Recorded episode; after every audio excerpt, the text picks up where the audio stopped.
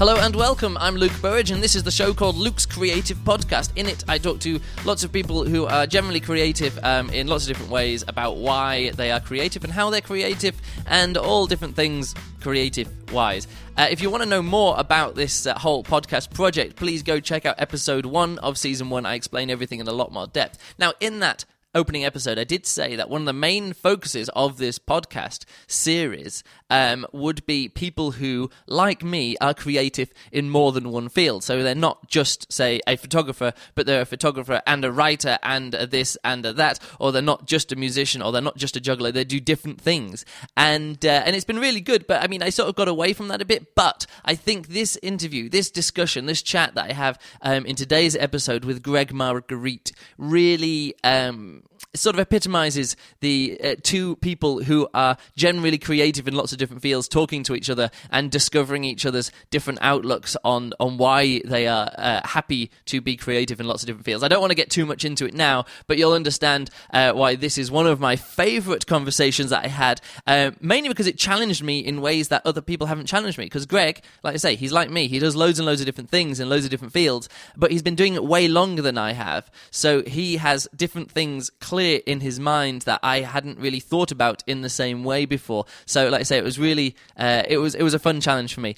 Um, so I actually start off this episode with some music because Greg um, uh, worked as a professional musician for a long time, so I thought I'd include some of his music that he sent me, which I really liked. And then we get on to talking about making glass sculptures and writing and all these different things that we, that we get into. I don't want to spoil it too much, but there's a lot of stuff that we talk about here in this episode. If you're enjoying this series, please email me. Luke at juggler.net is the best way to get hold of me via email. You can also follow me on Twitter. And finally, you the best way to keep track of all the creative stuff that I'm doing is go to my blog. Um, I actually haven't been updating it too much. I've been lo- doing loads of creative stuff recently, but it's not all been finding its way to my blog. I should I need to post quite a few photos and a few videos up there um, soon. Uh, but it's going, you know, it's being updated slowly. But check it out, lukeburridge.com forward slash blog. And, and check out the links for this episode at lukeburridge.com forward slash creative uh, and to see Greg Margarite at work. So, um, yeah, that's about it. Thanks a lot for listening, and uh, let's just get on with some music and then on to today's discussion with Greg Margarite.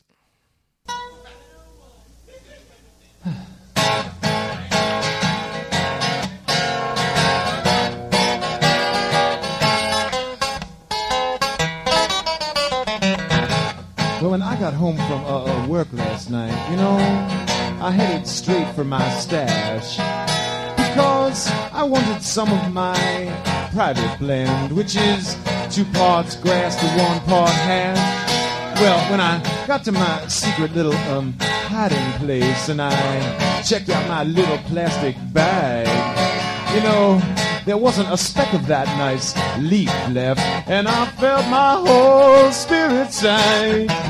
There's nothing but twigs and seeds, twigs and seeds.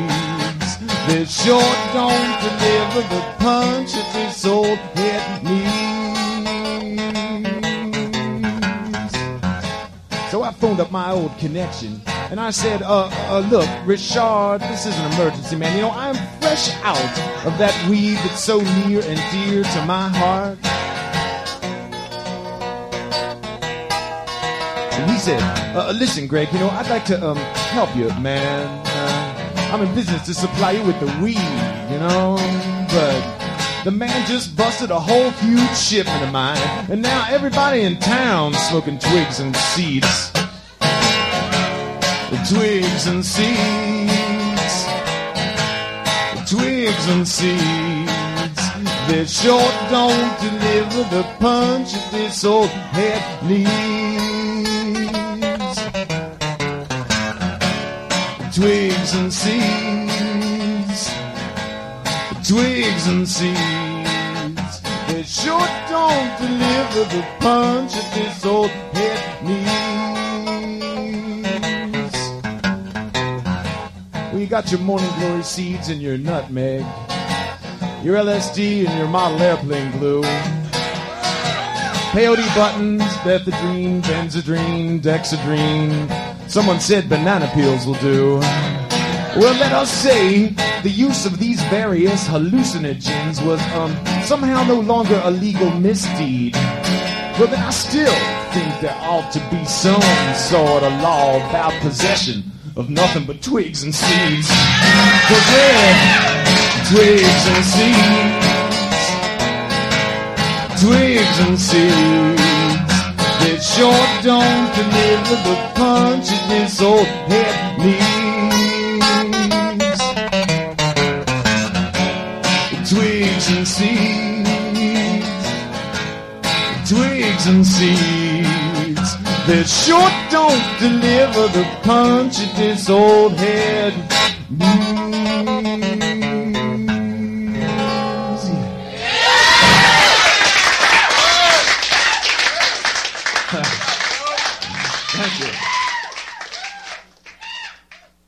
Talking to me now, live over Skype, is Greg Margarite. Say hi, Greg. Hello, everyone. Uh, so, Greg, just a little bit of an introduction for you. I know you from uh, doing podcast recordings on a on a website or for a podcast for a website called SFF Audio, and we talk about nerdy science fiction topics, and we talk about writing and reading and you know literature and all that kind of stuff. So it's been great to get to know you through there. But really, I wanted you on this podcast to talk about um, different creative endeavors because you seem to be creative in different ways. Um, and so, why not just tell introduce yourself a bit and, and say people where you're coming from and uh, and what kind of things you get up to. Okay. Um, well, I sort of see uh, everything. I, I really only do one thing, even though it manifests itself in a variety of ways. Um, for many years, well, my first uh, passion was music, probably starting around age five, and I have a recording studio and a whole bunch of instruments here, and uh, you know, a lot of background. I was on the road for eight or ten years wrote a lot of songs, made a couple albums, all that sort of stuff, um, and and uh, also uh, wrote a lot of fiction uh, of, a, of, a, lot of different varieties. And then I got into uh, making glass sculptures and helped a friend of mine out here. Uh, I'm on the west coast of the United States, and if you know anything about glass art, the capital of glass art is Seattle right now in the U.S. Anyway. And so we moved out here to build a studio. It took us about five years because uh, you can't buy the, you know, you don't go buy a furnace. Yeah, um, Greg, you, you, you just you just said if you know anything about glass, you know it's in Seattle. Thing is, I don't know anything about glass, and I guess nobody else uh, listening to this podcast really knows anything about glass. So why don't you just explain what you mean by making glass and glass sculptures and things like that. Not too nerdy, not too technical, but just no, an overview no, of, of what course. kind of things you do and why you need a studio for it. Okay, there's um, there's two there's basically two shapes you can work with with glass. You you get it up to uh, about 2400 degrees, and then you can put it on the end of a hollow pipe and blow a bubble into it, and then you could pierce that bubble if you want and spin it and it and it exists in all the various degrees all the way down to a plate so it could be a vessel or a plate but it's generally a rounded kind of thing you mean? Well no you can build tools for yourself that can make it any shape you want. Um, you can you can do a lot with it but i'm primarily more interested in in uh, casting. Uh, so the idea is that we're trying to have three dimensional canvases. So what happens is we take a mixture of crushed volcanic rock and a few other things, clay and that sort of stuff. You, you have to fool around with the mixture because the more clay you have, the smoother the glass will be, but the more heat you have to vent out of it. Um, and so you play this game and you come up with a mixture and a shape and you uh, put this shape in, you know, you cast this shape into, into this crushed volcanic rock. And then you can take, uh, you know, color, which is a bunch of different chemicals. You know, cobalt is blue. It, most of it's chemotherapy, basically. And you make your drawings inside. You can do it with stencils, or you can do it with you know um, uh, certain types of brushes and all this sort of stuff. And then on a separate table called a marver, it's just a big thick metal table. Um, you draw other pictures and you surround them with little pieces of steel. And so what you can do is you pour the bottom and then you go and pour glass in the, the, the drawing on the steel table and you can pick that up and put it in on top of the first layer of glass and you can keep doing that until you end up with a three-dimensional canvas so that you have you know interlocking images all in front of one another, all stacked up. And yet you can you can shine a light through the back of it, and it all comes to life. Is that the idea? Um, no, we we light them from the front mostly. You can shine a light from the back, and we have done stuff like that. Um, but it's more, um, you know, to look at as you would look at a canvas, except it's it's three or four canvases on top of one another, and you can see between them, and they the images all interlock. I know I've looked for your kind of stuff for here, but you don't have any pictures of your own stuff. But if someone wants to search for this on, like, say, on Google and bring up images of this kind of work, what would you search for for that? The, the lifelong friend of mine who would be the front man for this operation's name is Henner Schroeder. Um, and so you could search on that. We have a website at vitroglyph.com, um, V I T R O G L Y P H. And you can see pictures of me and him and all the different things we make. And, you know, w- uh, there's a wide variety of things that we do. We do blow. Um, and we do uh, we cast architectural glass tiles that get assembled into walls for buildings and all that sort of thing. Um, but uh, the way it works is it it costs um, probably about twelve hundred bucks a day to run the shop in oxygen and propane and people and all that sort of stuff. So you pay for the next firing. So it really has to pay for itself, otherwise it's a, a bit too much of an We'll expensive. fire up in a couple of years. Yeah, but yeah. um, but you know we're getting there. And so uh, we had a couple of years ago we had some interest from um, sort of like reality show documentarian type people. And so when we fired up last time, we we shot a ton of high def video, and so in the past couple years, I've we put together a video suite, and we've been making little short movies of the stuff that we're doing and sending it off and talking to those guys and seeing how they want to do anything. But you know, nothing happens till it happens. So how many of you have to work on a process like this? Is it, it, you it's not the kind of thing that you could just do once, or like with one person? you you have differing numbers of people like for example the the biggest thing that we make is is more of a it's like performance art more than it is you know making the art because so many people come to watch us do it um, but we make a bunch of small geometric shapes and then bring them over to a second team which my friend henner schroeder is in charge of and he then assembles them into a kind of uh, frozen moment of time. So let's say we made a bunch of cubes. Um, he might make it look as if you'd poured those cubes out of a, uh, you know, ice cubes out of a bucket, and and took a picture of them and caught them in midair, and that takes, um, let's see, about that takes at least nine people, Wow. two teams, yeah. Um, and we have what we call art slaves, um, and these are kids who uh, are you know getting their graduate degrees.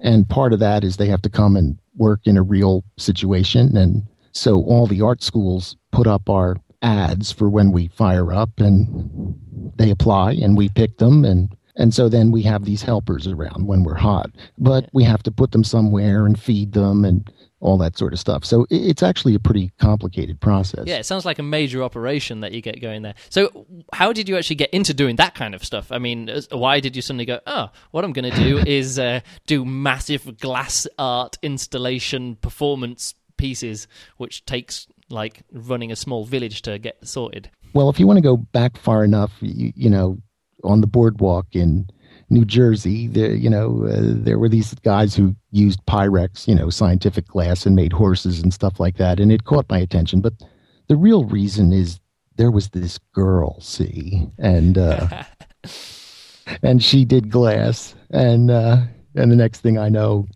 I'm doing it too. And But- now you're married, or not? No, no, no, different. no, no. Okay. No, I know where she is, but I haven't talked to her for a good 15 years. I guess this kind of glass work, you probably know where most people are who do it because it's uh, it doesn't look like a big field in a way. it didn't used to exist at all. Um, there's a guy named Dale Chihuly who has a, a huge glass operation here called the Boathouse. It's it's on one of the lakes in Seattle, and he's largely responsible for turning it from craft into art, so that people would you know art the art world would take it seriously. Up until then, they they saw it as you know something to make drinking glasses and plates and stuff like that and not really a media that would work for what they defined of as art and What that would stand on its own in a gallery, I guess. yeah and I, have you ever been to Vegas? Do you go? I've never been to uh, Vegas. No. Okay. Well, there's a, a casino there called the Bellagio, and the ceiling of the opening, you know, the main entrance is has a huge Chihuly piece in it. But he does a lot of different things. You can look him up. He's he's pretty much the number one man, except for uh, see, uh, essentially, there's an island off the coast of Venice called Murano, and that's where glass art really took on its over, as it were.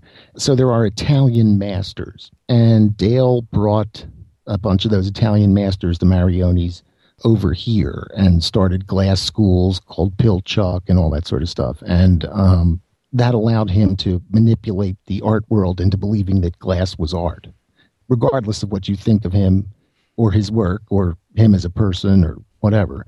Um, you know, the rising tide lifts all boats, and He uh, succeeded. yeah, he succeeded, and he's one of the major luminaries. Another one's called Billy Morris, and there's a Bertil Vallien and guys like that, and or the Italian masters themselves, who are just astonishing to watch them work. I mean, you know, they. I saw them in a class at one point. I don't know, probably about twenty years ago, and the, one of the Marioni brothers was teaching this class, and he told the kids to come in and pick things. They were going to do, you know, hot assembly. In other words, you make a bunch of little pieces on the fly and then stick them together like glue and all this sort of thing. You can But heat the the, glue glass is two thousand degrees. about 2300 degrees yeah, Yeah. at that point and so the kids came in the next day and one of them had a copy of gray's anatomy and he was looking at the bones of the hand and you know this guy just whipped out you know the bones of the hand and assembled them and so it, it's amazing what he could do another Yeah, kid it's when a, it's when people make it effortless like that that you know they're really the master. When sort of uh, you know in the martial arts movie where they attack and the guy defeats Yeah. him with a, his thumb or his little finger, and you're like, wow, that is real mastery of a of a craft or art. There. yeah yeah exactly so um, yeah that's that's one of the things i do is is help my friend henry schroeder there and Yeah, one thing that always amazes me about this kind of stuff, though, is that when you get you're talking about all these names of these big stars in this field, and it always amazes me that it doesn't matter what craft there is, or what hobby there is, or whatever movement there is, or anything like that. There's always a subculture out there. Like you're talking to me about, there's a glass subculture that I have never. Yeah. I, I mean, I, I do actually know because I've I've looked at this website before that you mentioned before this Vitroglyph. I didn't realize this was uh, your website that and, and your project because um, uh, Oh. because you well I, you're named on there, but it's mainly the, the, the one guy, isn't it? This uh, Well, that's the point. It's to, yeah, he's the it- front man, like yeah. I said. It's to sell his art, and um, yeah, but I'm the guy with the beard. So any Okay. picture you see with a guy with a beard, that's me. that's you as well. So, but the thing is, there's this whole world here, and I, I remember uh, I did this job once years, ten years ago, and there was uh, and there was a driver on this bus, and, and and I was working on this bus as well. It was I was working as a uh, a care assistant at a at a, a daycare center for mentally and physically disabled people, and my job was to be an escort on the bus taking people. And he was talking to me about this. Um, he says, I, what- I said, "What do you do?" He says, "I do parchment craft." And I was like, "What's that?" And he says, "Oh, it's the art of cutting holes in paper." And what he does, he just gets a piece of parchment and a scalpel, or you know, like a craft knife, and he cuts Yeah. holes in paper. But the way that he cuts holding paper is so intricate and so fine that it looks like lace, but even finer than lace in the end. It sort of it just seems to hold together just out of memory of that it knows that it's meant to be a flat piece of paper. And he travels around and he you know does workshops and he gets paid to you know go around the world and and you know share his skills and share his knowledge and stuff like that. Now I never actually knew how good he was because that that was back before the time where everything every subculture had you know a, a web page on the internet which you could find stuff easily. But it was amazing that I looked at we were walking down the street one day and he pointed this in this window where there's you know it was like a craft you know it's like a uh, in a village and there was a local craft store where you know people Right. in the village and he says oh that's parchment craft. And I was like oh right. And he says but that's really terrible. And you could really see it wasn't you know all of the coals cut up. They didn't line up exactly perfectly. And then he showed Right. me some of his stuff and it was it was like eh, you know it, it didn't even look like paper anymore. And, and it just amazed me that there was this whole craft out there that I didn't know anything about. And even 10 years later I'm still finding out about these things and all of them have their own conventions and they all have their own meetings and they all have their own forums on the internet and they have their own they have their own subcultures their whole worlds and it all exists there and you can be a star in that world and nobody's ever heard of you outside of it. But you know just the amount of effort that it takes. But yeah i think i think that's the most amazing thing about you know any of these kind of things really that there's there's space out there. Not everyone needs to be a rock star. You can be a a rock star in the world of layered glass artistry. Yeah i i suppose. I i spent all these years on the road so um you, you know my it, it's funny because when i was a kid and i was fooling around with writing first point um, I never intended to send anything out. And I went to class one day, and my English teacher had taken something and sent it out and gotten it published. And she walked in and handed me a check. And um, and so so I That's went really home. nice. yeah, and my father, who you know lived through the depression and was, you know, I love the guy, but he was very focused on security and all that sort of stuff. And and he hated the fact that I was moving in an aesthetic direction. And uh he you know he was like great great. Okay you know go move up to New England and get a house with a writer's garret and become a writer. That's great that's great. And I'm like don't want to be a writer dad. Want to be a rock star. And and you know you could just see the veins popping out on his head. But uh I I really do see all these various forms of creativity is the same thing. I really only do one thing. I express it many different ways. Um, sometimes I write it down. Sometimes I play it. Sometimes, I, you know, I mean, it's whatever it is. And I'm willing to be pulled in any direction that suits me. And because of that, I don't want to be manipulated by the business end of things. So I never do works for hire anymore. I never you know, do any of that sort of stuff. I mean, I still keep my hand in it to a degree, um, but nobody finds out about what I'm working on until it's finished. And then if that becomes a marketable product, then okay. So but be if it. not, yeah. yeah, it's not that I'm. I, it's just that I, as I've gotten older, I've become less and less a member of the mass market. And so my ability to market to those people, I have those skills, but it's boring.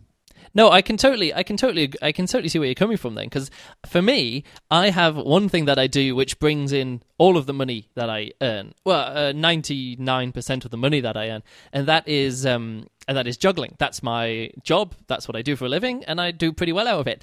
Everything else, I've got no intention of charging money for, unless it'll bring in with the same amount of ease the same amount of money that I get for juggling. If you understand what I'm saying. there. Exactly. For me, like I I do a juggling gig and I get paid by the week, even though I'm on stage by the hour or by the minute. So that means when I'm doing my photography, I don't want anyone to pay for my uh, like. I don't want to work to earn money with my photography, considering the the level that I'm at with my photography is I wouldn't be paid anything for it, or it'd be paid in the hundreds of euros, which is um, Right. You know what I can spend on photography in a few minutes. You know, I just bought myself a new Right, camera. You know, right. so it's it's never going to pay for itself, not for a long, long time in that way. And the same with my writing. I, I, I enjoy writing, but for me, the amount of work that I'd have to put into publishing my novels would be way more times as much work as I've already put into writing my novels. And then I probably won't even sell them anyway. And the novels that I'm writing aren't suitable for publication. Not, I'm not saying the quality isn't good suitable, but like nobody is going to go, oh, you're going to have this novel which is too short to be published and it's going to be this experimental thing told non-linearly and with these weird character stuff and it's, and it's not a normal novel and it's experimental like, like an, uh, a novelist who's been going a few years could probably get away with writing something like that and getting it published but a first-time author Right. no chance at all but i'm not interested in writing just a straight adventure story with you know steampunk vibe or whatever the big thing is coming out at the moment Right. which it'd have to be to Right. like you say that public sensibility it just doesn't interest me very much at all Well, yeah, that uh, that and the fact that I'm not trying to accumulate laurels anymore. You know, if you you have to have laurels before you can rest upon them. yeah You know what I'm saying? And and so at this point I have enough behind me that I can rest upon those laurels and do what I want. And um, anything that anyone is interested in, I do very little negotiating. I say, you know, here's my position, and we're done talking. yeah And I don't really care one way or the other, which which is a good and bad thing. It's a double edged sword, but it's not why I produce the work.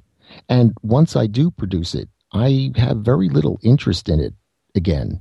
Uh, plus, everything springs from itself. That's why I said everything's connected. So, like, you make something, you make something out of out of glass.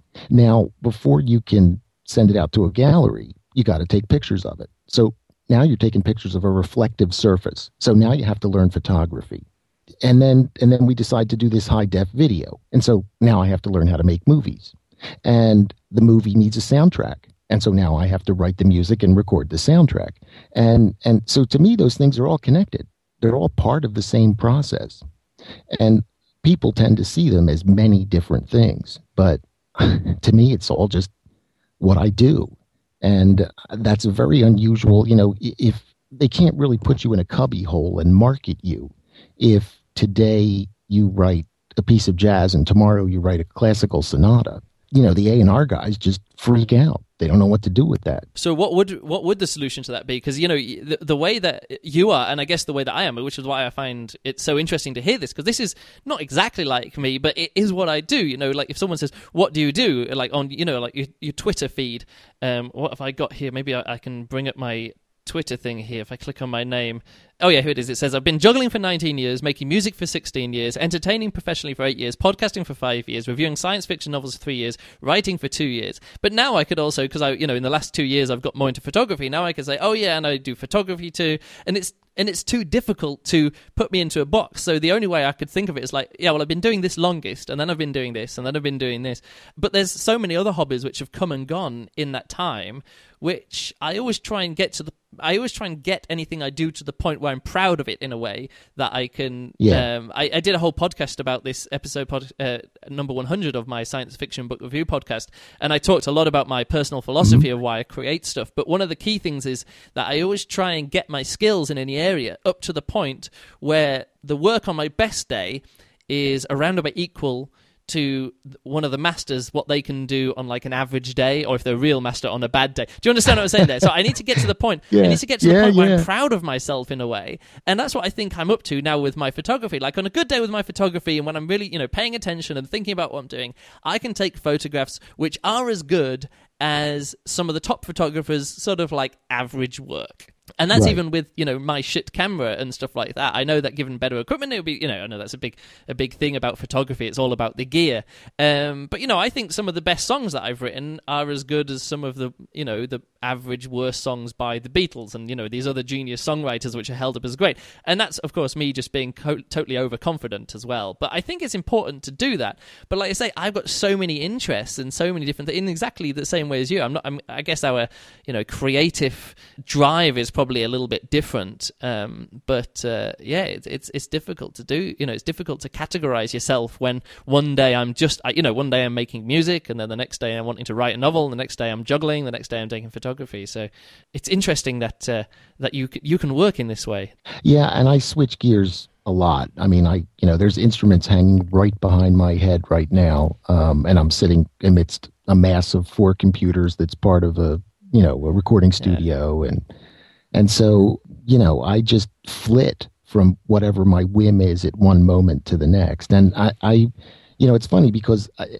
none of this we would never have met. I keep an incredibly low profile, and I don't want anyone to know about me. But uh, you know, I I travel a lot. Uh, I'm probably not as much as you, but you know, between 100,000 and 250,000 miles a year, and uh, and so I would listen to a ton of audiobooks, and I discovered LibriVox, and so after I you know consumed a few hundred hours of their stuff, you know, my wife started saying to me, "Well, Jesus, listen to your voice. You should be doing." I know you've got this. a perfect narration voice. You know, it's great. Well, and and I have this whole studio and everything, and so you know, it's a much bigger production. To to it's easy for me to write music. It's hard for me to sit down and and do the recording and play all the instruments and and all that sort of stuff because then I have to write out all the parts and I get bored and I move on and write another song. But but at any rate, uh, you know, my my wife and as and as this audiobook thing, so I start doing it and it starts picking up, and I'm, you know, my wife was, you've got to do this for just this one thing. Please do it under your own name. And so, against my better judgment, I used my real, honest to God name for these audiobooks. And Jesse contacted me over at SS, SFF Audio, and we started up a conversation that way. And uh, but if you try to find me on the web, I I am actively yeah, it's you're hiding. so profile. I know a few people like this actually who are like that. There's a, a, guy that I've done podcast with as well. He goes by the name Thade. I know his real name now, but for for the first year that I knew him, I didn't know who he was, and he kept a low profile. He's a lawyer, um, and he just wanted to be a nerd on the internet and do all that kind of stuff, but not under his own name, which I think is very interesting.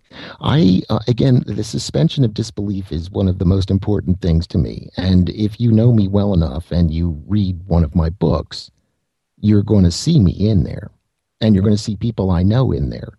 And half the time, you're going to be wrong, and it screws up the story. And story is the most important thing. Uh, so I I really don't have. I mean, you know, I stood on stages for years. I got all the gratification and the groupies, and you know, and by the way, never go home with the girl with the leopard Dan skin, and and and never lend anyone named Jane money. But but beyond that, um, I really don't have a need for it because after a bunch of years on the road, what happens is you know, you're so tight that you squeak. Everybody knows what everybody else is going to do. And you're up there doing your thing, and somebody makes a mistake, and everybody stares at one another in freak out mode like, how are we going to get, back to the song? And through nods and winks and watching each other's hands, you, you manage to get yourself back onto the song and finish.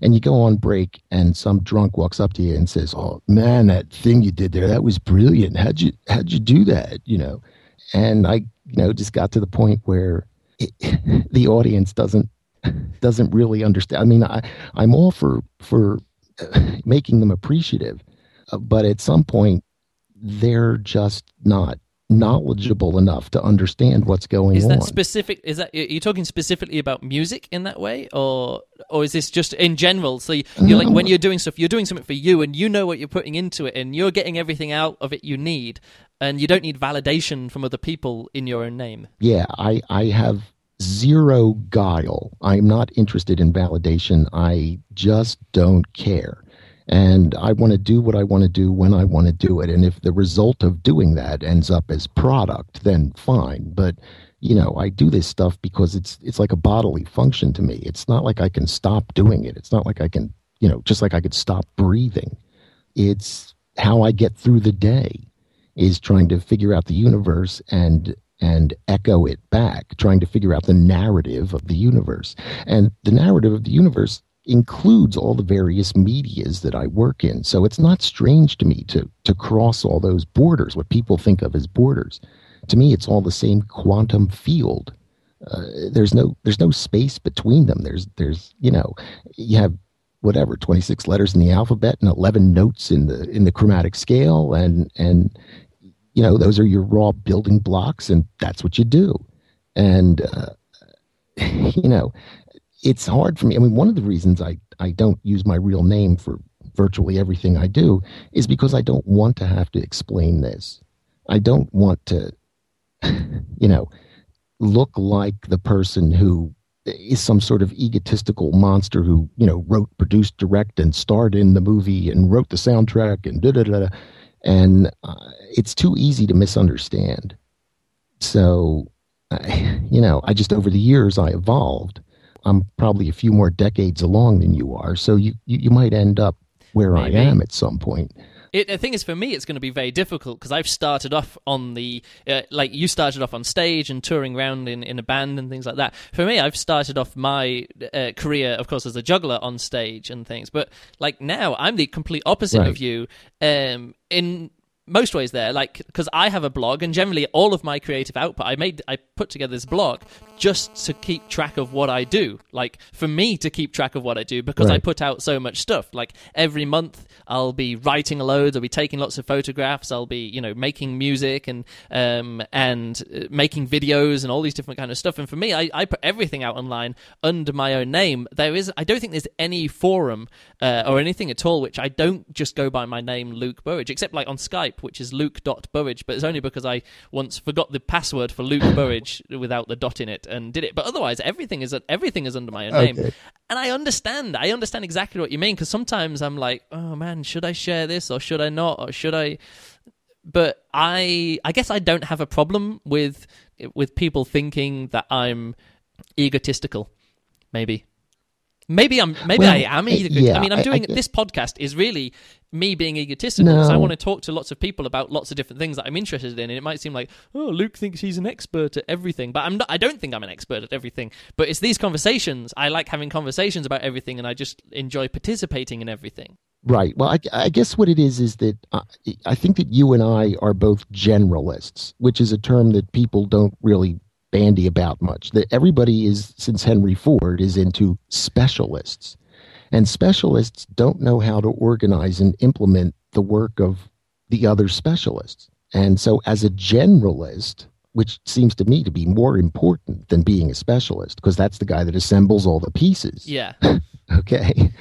And so uh, while I certainly know plenty about, you know, music theory and etymology and, you know, the various things that I do, science, all that sort of stuff, I don't have an identity that I can point to and actually feel comfortable about. Uh, What an artistic identity you mean, or a creative identity? What do you mean that you don't? uh, no, uh, as a uh, no, essentially as a as a creature, as an ent- you know, as an entity that has to be viewed by other entities. I don't. Ah, you don't have a label that you feel comfortable with. You mean I don't think I have a label. Period. right? And it's very it's very confusing to to other people. No, I, I do get what you mean. The thing is, I, I this is really strange because I don't think I've ever thought about it in that way. I've always just thought of myself as a as an artist, as a as a creator, like as someone who's creative.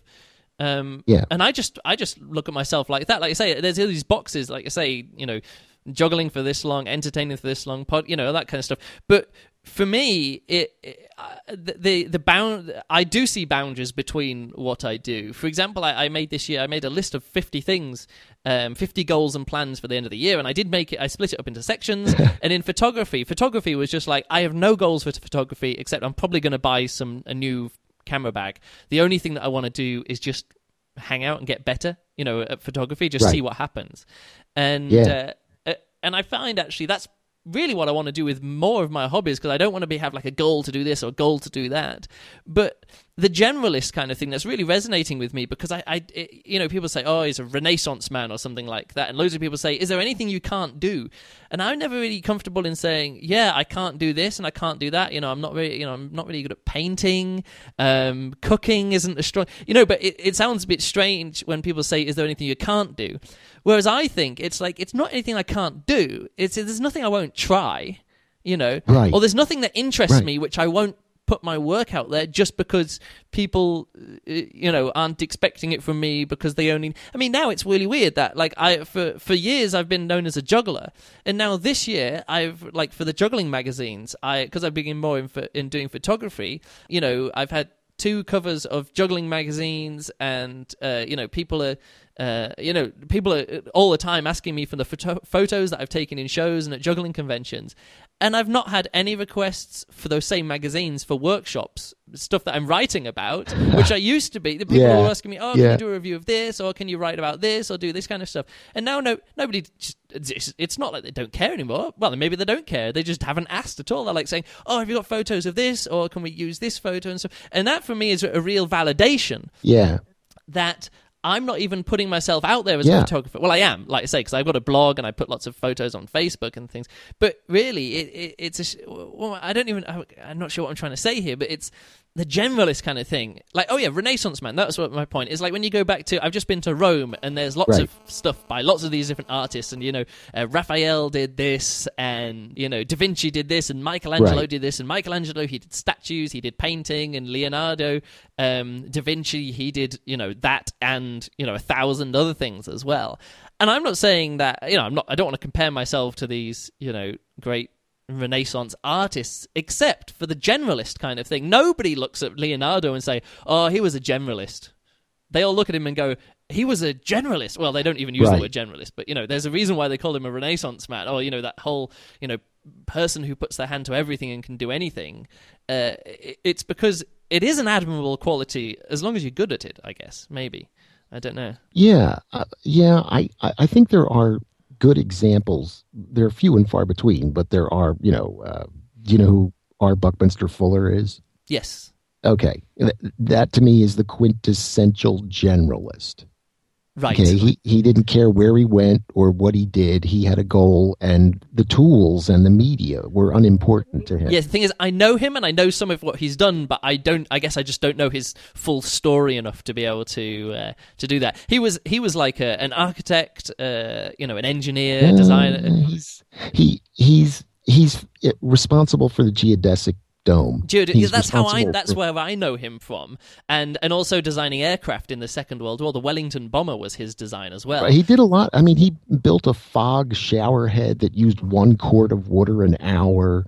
Um, you know, the guy was just all over the place, and he uh, has a form of mathematics called synergistics, um, where he tries to, uh, well, I, I guess he, he actually tried to explain this in a much more mass mind way with a book called "I Seem to Be a Verb," which is where he's he's saying he's not an action.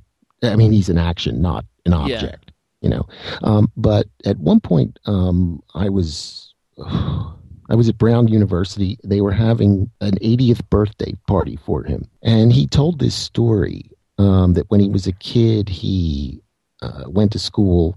And well, actually, the first part of the story is he's a kid. He has um, a degenerative eye problem, and it doesn't get diagnosed until he's five years old. And they give him these Coke bottle glasses to to to wear.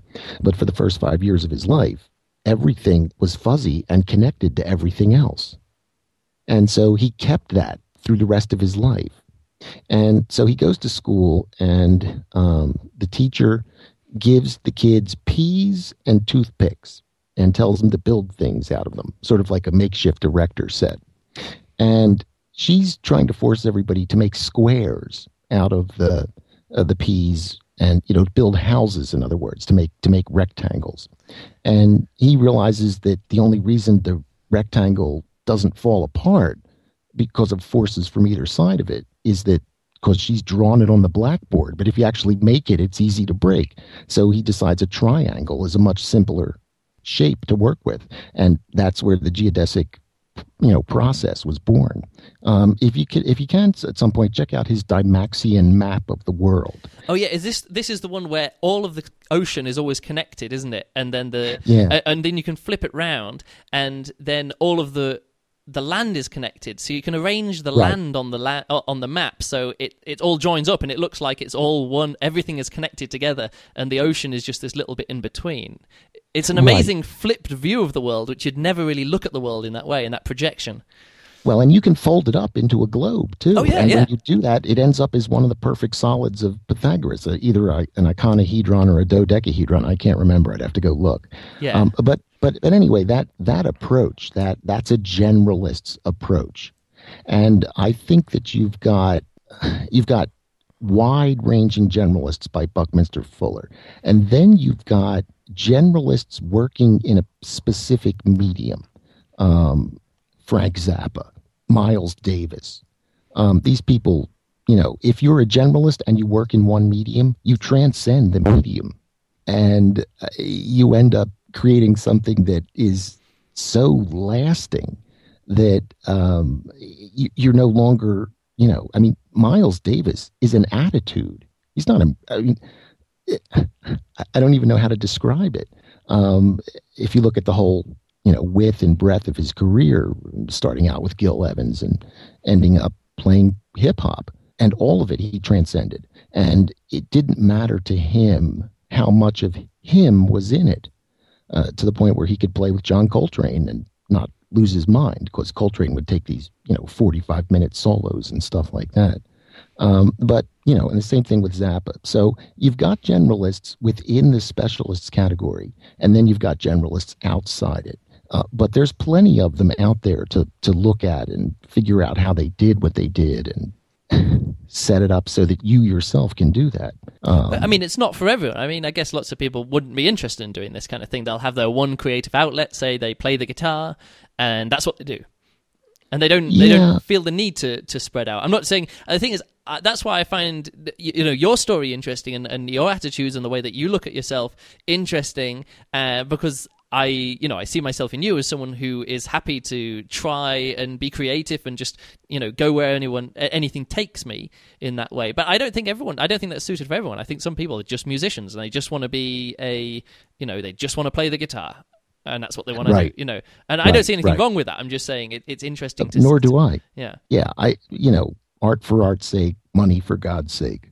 So Mm-hmm. uh, you know, I mean, it, you got to you got to feed the bulldog. You got to eat. You got to do certain things. But it's true that uh, probably neither one of us will understand any of the many things we do to the depth that a specialist would, who spent his whole life focusing on that one thing. Uh, but I think that's a fair trade-off. Well, I do. I think there is an area that I do understand that, but that's juggling, and that's what I do for a living. So I should, you know, I should be at that level, or you Yeah. know, I'd like to think I'm at that level anyway. I know there's other people a- ahead of me, but I think in the in the area of juggling, I am uh, an expert at, at uh, you know at big parts of it anyway. But then again, you can you can be a generalist in just in the world of juggling as well. There's this one guy called Wes Peden who is by far one of the best technical jugglers in the world. He's also by far one of the most creative jugglers in the world, and by far, you know, one of the best or mo- most interesting performing jugglers in the world.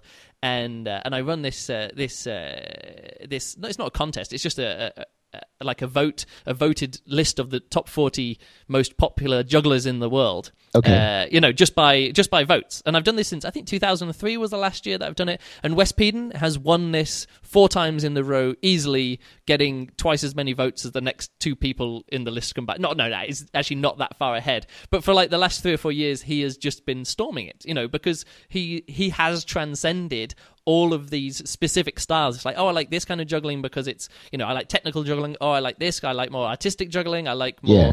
you know, uh, I like, and also he's just really, really good at making videos, so he can present it really well as well. And that's the thing that really, it, it, it's a really big thing. There's not many people who can just say, oh, I've got a new video out, juggling video out. Give me ten dollars to watch it. And you know, hundreds of people does, and that's the way he's putting himself through circus school at the moment. Or you know, one of the ways he's putting himself through circus school is that. But it, it does make you know, it's noticeable. Like I'm never going to come anywhere near Wes Peden with my juggling, but um, but then again, he's he's a generalist in the specific area of juggling, and juggling is one area that I think I'm I'm quite specific in. You know, and and uh, I, I but that I've seen film of you, and I would agree. But that I think that generalism probably shows in your act. Oh yeah, definitely. You know, I mix I mix uh, you know comedy and um, and Right. spoken word stuff, and just in one act, I do. There's video projection, there's juggling, there's spoken word, there's music that I've written and recorded myself. You know, the video I made myself, the Right. entire setup. You know, so I I actually do use this to my advantage in my juggling. This sort of generalist attitude or generalist outlook, which right, uh, is right, quite and important. you, you probably can't help it, can you? No, I mean it would. Right. You know, I, I need to do that. Right. I mean, if I just if I just did boring juggling, no, I can't call it boring juggling. But you know, sometimes I do just get up and go, right, I'm just going to do some technical juggling. This is what I can do. I hope you enjoy it.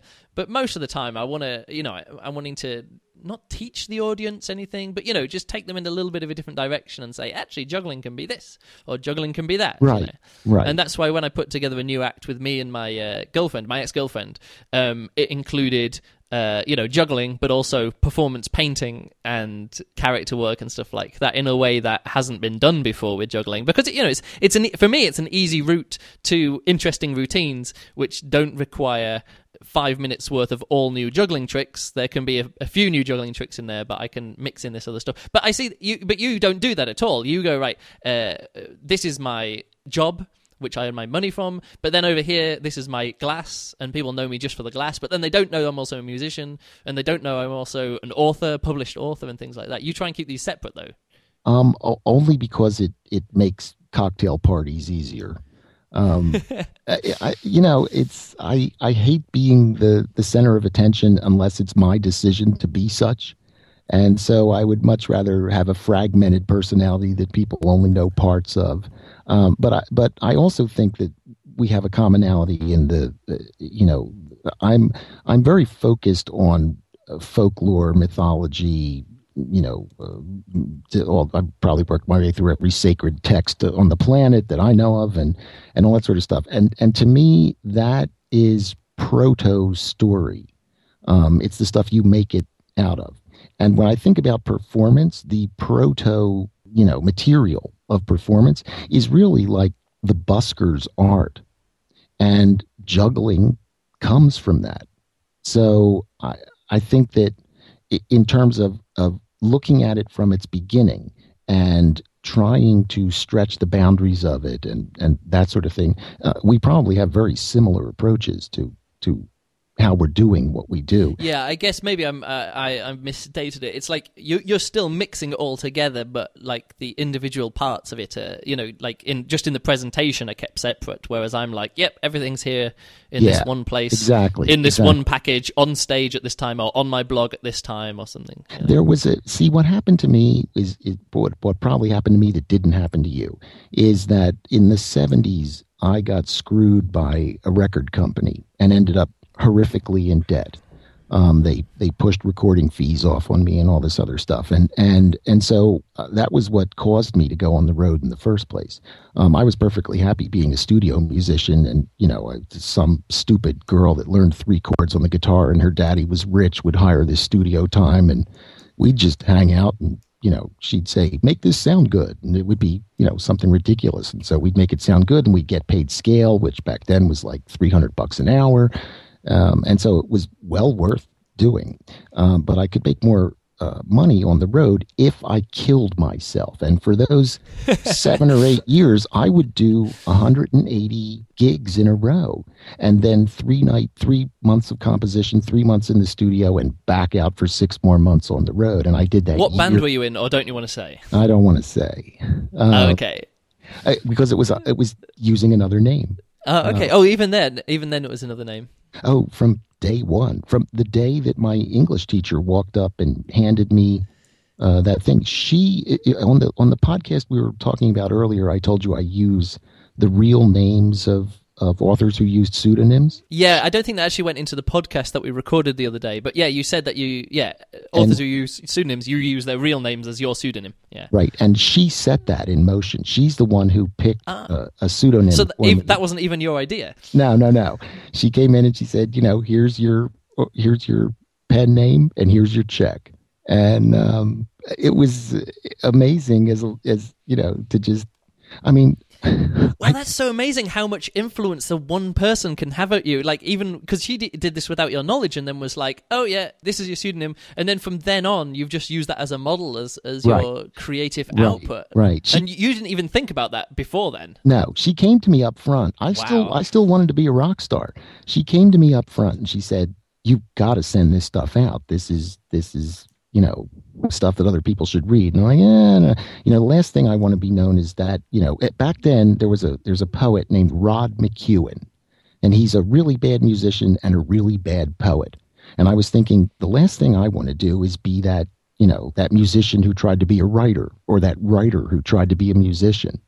And that's what drove me to compartmentalize all these various activities and and keep them separate with different names and and all that sort of stuff. If Well, you- I guess I'm just I'm just happy to be average at everything. You know, like I said before, I'm, I I don't mind being one guy because I'm just happy to be like average across the board. It's I'm and you know totally happy with that because I'm doing it for me anyway. Yeah, and there's also a lot. I mean, the, the greatest benefit I get out of it is the is the stealth aspect of it. When I'm talking to you and Jesse and those guys, it's pretty, you know, uh, it's pretty inclusive in terms of all the stuff that I do. But in my day to day life, you know, the people I come in contact with have no idea what my skills are or what my experiences are or anything like that. And that actually gives me a leg up because they assume Oh, I bet. that yeah. you know, they assume I'm some guy who drinks beer and watches TV, and you know, I hardly ever do either of those things. Although I like scotch and cigars, but that's a separate story. Uh, but but uh, you know, it, it's given me a tremendous leg up and the ability to essentially write my own ticket. And the more the more secretive I've been, the the easier it's been for me to write my own ticket in life. And so I see no no sense in changing that now. No, no, no reason at all. No, I don't think so. Um, I just had a thought in mind and it's just completely escaped me, but it'll come back in a second. Okay. Um, you keep talking. No, no, wait a second. I think of a good question. Yeah, right at the very beginning of this podcast, you talked about elevating glass work from a craft to an art. So the way that I look at art Yeah.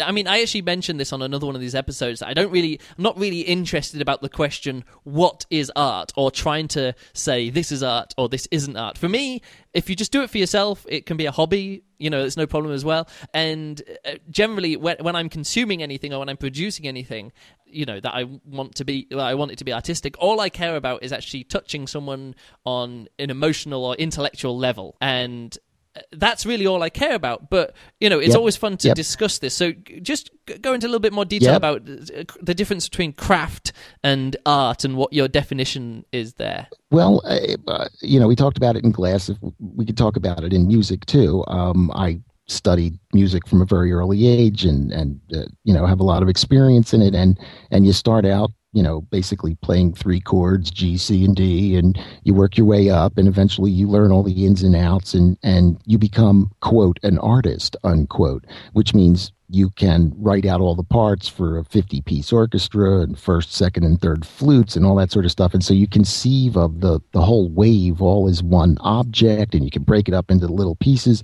and as you get deeper and deeper into it you pop out the other side and you end up writing variations on a theme Yeah, which G, is C, and D. playing the first three chords you ever learned how to play. You know, like now I, I'm in a couple of different bands, um, and one of them kind of sort of locally popular. We play the local Indian casino and that sort of thing.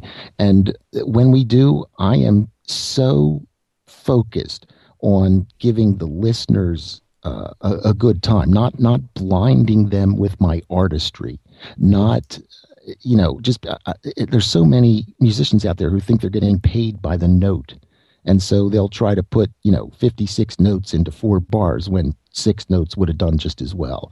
And i'm and i'm very focused on giving the people those six notes. So when i actually do decide to perform i'm completely focused on entertainment and not on the artistry. I care very little about that. I want to make them laugh. I want to see their feet tapping. And uh, you know, Yeah, there's a, a great quote. I can't remember where the quote comes from. It says there's a difference between you know rock and roll and jazz. Is that jazz is uh, no, what is it rock and roll is three chords to a thousand people, and jazz is a thousand chords to three people. Uh, for an audience of three people or something like that, and I often think I often think that the entertainment factor Well- is easier when you Yeah. strip away a lot of the technical artistry. Let me put it that way. yeah, I, I think the, I mean, I'm, I'm very, very into jazz, so um, I have a slightly different viewpoint on it, but um, No, I'm not. Yeah, I, I know that you're coming from from a different way, but you know, jazz does take that sort of more, um, you know, more. I wouldn't say serious listener, but you know, it, it takes a little bit more effort. You know, a little bit more preparation, a little bit more experience on the part of the listener to to in, enjoy it in a way. It depends. I mean, that's that you're thinking about bebop when Charlie Parker and, and Dizzy Gillespie and those guys did their thing. Think about Louis Armstrong. Think about the No, no, no. Uh, yeah, that's what. But I'm saying about the idea of playing this many notes when this many Right. will do is what I'm saying. You know, it Right, is. right. I'm saying it is that that kind of jazz is is you know I you know I love jazz. You know I perform to it in my show and things. Um, it's you know you know big band is you know one of my favorite music. I mean I don't listen to it that much because it's it's not the kind of thing that I just want to have on in the background sometimes. But Right, no, I, right. I I really enjoy it. But the point is that sometimes the the uh, like for example, I perform to Benny Goodman's "Sing Sing Sing," and I really enjoy it. I mean, there's there's, there's a lot of it, a lot in there, but the the parts which really stand out is where everything cuts out and it's just the drummer going, Yep. and that's the most famous part of that song, and it's probably why it's one of the most famous, you know, big band arrangements, is because everything cuts out and then you just have you know the one um, one clarinet going Right, right. and it's that which suddenly you know like I say that's when it's when it's come out the other side and suddenly you've taken you've you've you have a full band and suddenly you just strip everything away and you've got the drums and a single clarinet and that's suddenly where the the artistry you know that's suddenly where it becomes in an art again I think Yeah, but this is a good example because Goodman's big band unit, that was Gene Krupa on drums that you're listening to there. And Gene Krupa was considered the best drummer in the world until Buddy Rich came along. And, uh, you know, Buddy Rich just lived it. I mean, he's another one of these guys who sort of transcended the whole the whole thing. I don't know. And and there's a famous album I think it's called Drum Summit or something like. I can't remember where it is. Where uh, they're actually having a you know what a cutting contest is. Uh, you know, in musicians have these things called cutting contests. It started back Fats Waller, that sort of thing. And you would try to outdo one another as you play variations on this theme and and try to trade uh, musical insults back and forth, basically. And they put these two guys together on this album thinking that it would be the two greatest drummers in the world. And all Buddy Rich did was make Gene Krupa look awful because Gene Krupa was a specialist and Buddy Rich was a generalist. Yeah. And so it, it, if you put those things next to one another, you know, it keeps coming back to that. You see it when it's there. You you know that person who can do that. And, you know, I, I just have a great amount of appreciation for that that sort of thing to you know i i look for specialists because i'm in a world full of generalists i mean i look for generalists because i'm in a world full of specialists and specialists are a dime a dozen um, so you know I, it, it's the only difference between us is that you're you don't have a problem with the rest of the world rooting around in your underwear drawer and i you know i think it screws up the suspension of disbelief between the different things now you're you're still on the stage and i'm I'm not. So you've got an act and you think that way. You know, I'm starting to wind down. I'm starting to think about how I'm going to play out the end game here and what I want to get done in the time I have left. And I, you know, I just don't need the gratification anymore. Yeah, and I, you don't need the hassle either. Right. It's a tremendous amount of hassle. No, I think that I think that's a good way to look at it. I mean, you've almost sort of set me a challenge now in a way that I want to suddenly over the next 3 years I want to take up a new skill do it with either no sharing between other people, or if I do, I'll do it online under a different name, or do everything yeah. under a different name, and then you know just always have that in my in my back pocket to like say bring out a party where everyone's always sick of me, you know, being there right. playing playing the guitar and right. taking photographs, and you know Although no, I don't do that actually. It's quite strange that you say that. It gives you a leg up when people don't know that you what what you can do, and uh, I it, I do find that. When when people sort of like you know if I meet a group of people for the first time, like say on a cruise ship, I'm just the juggler. Right. And it's interesting. Right. and then and then i'll take some photos and put them on facebook and they're like wow these are really good you know and and then i don't even don't mention about all the other stuff that i can do and it's it's always quite funny to let people find all that stuff online and come back and say oh i like your music but you know juggling yeah much better and it's yeah. just it's just one of those weird things it's it's not like a game but i do understand how it, it can you know it can put you in an advantage if people don't know all that about you. So maybe I should stop telling people to go to my blog. Well, no, it, it uh, works both ways too. Because, for example, um, there's plenty of people who, you know, know me in a social setting and say you just sit there and chat pleasantly, and then all of a sudden I saw you on stage screaming at the top of your lungs, and just had no idea that the, the guy I saw sitting on the sofa at the wine party last weekend is the guy who's now in front of me you know, blowing me out the back wall of the of the room. So, um, you know, it, it's all about contrasts, and you want to present those contrasts in as contrasting a way as you possibly can, and that's what gives you the ability to write your own ticket. With, with you know, I mean, maybe Maybe I'll see. The the act that I'm working on at the moment includes me singing on stage with a video playing and I'm juggling at the same time. So we'll uh, and with music that I've written. You know, I'm doing another multimedia. We'll see how it goes.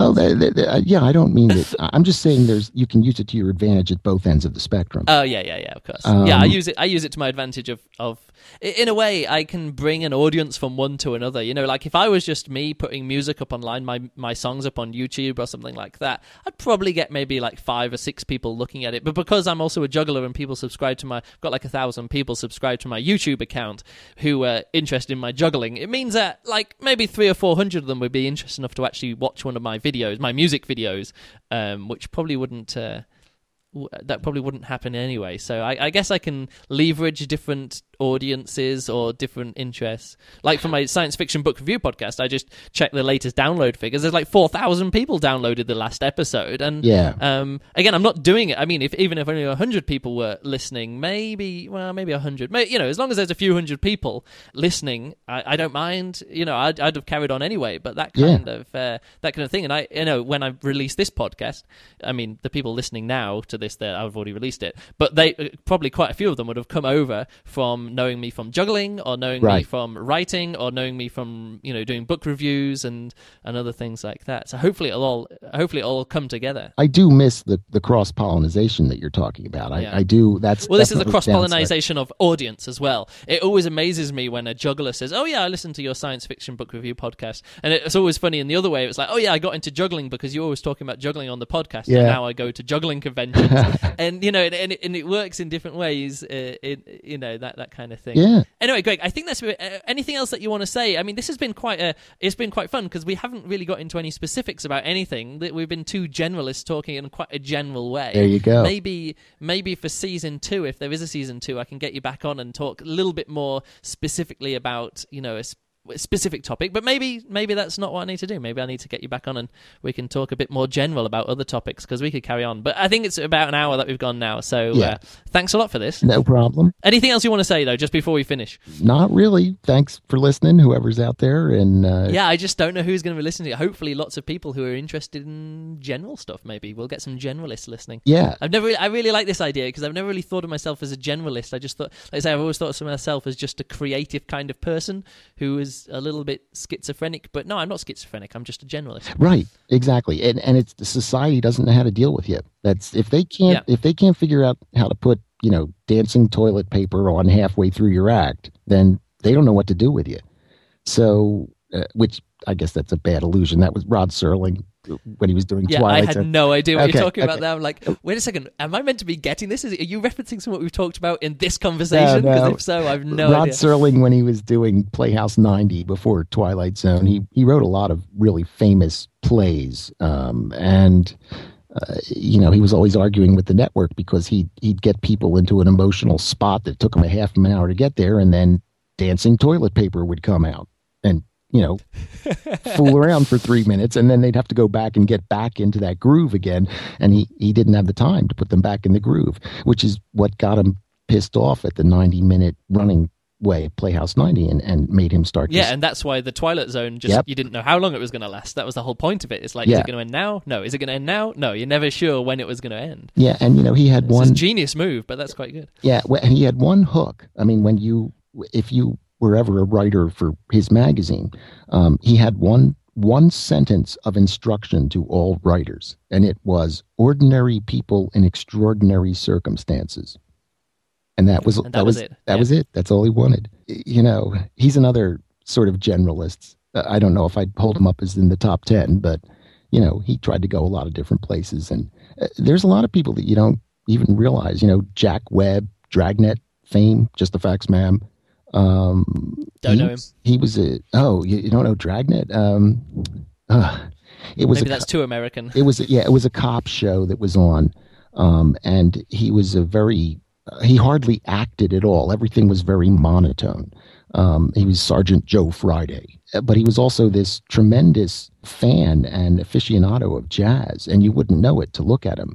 Um yeah but if you watch the old episodes of the stuff he did you'll see all these famous jazz guys he gave them work you know you're the criminal you're the you're the witness we interview you're the and Oh, that's great. yeah yeah and and so there are people out there doing the generalist thing Yes, yeah, no, like guys like Steve Martin as well. I know who's does Yeah. comedy and movies, and then also a, a writer and uh, a magician as well. You know, he's he's Right, because he was he was he was a writer for TV shows before he was big himself. You know, and then he's uh, right he started on the smothers brothers right. Um, yeah and uh, yeah also you know yeah definitely a generalist his books are well worth reading and i don't mean the, Yeah. the comedy ones i mean he actually writes plays and you know does all that sort of stuff Well, so they're out there. We, I think they just, uh, yeah, we just need to, to appreciate them. Anyway, I've just had an idea. Next time when you come back on, we'll talk about finding time to do different stuff and, and how to organize time. It'll be a little bit more specific. Maybe we'll see how it goes. So be anyway, it. thanks a lot.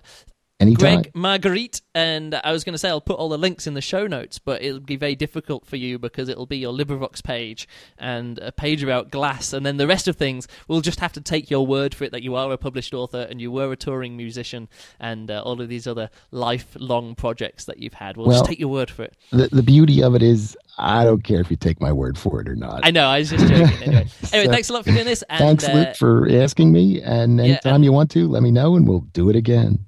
Okay, let me press stop. All right.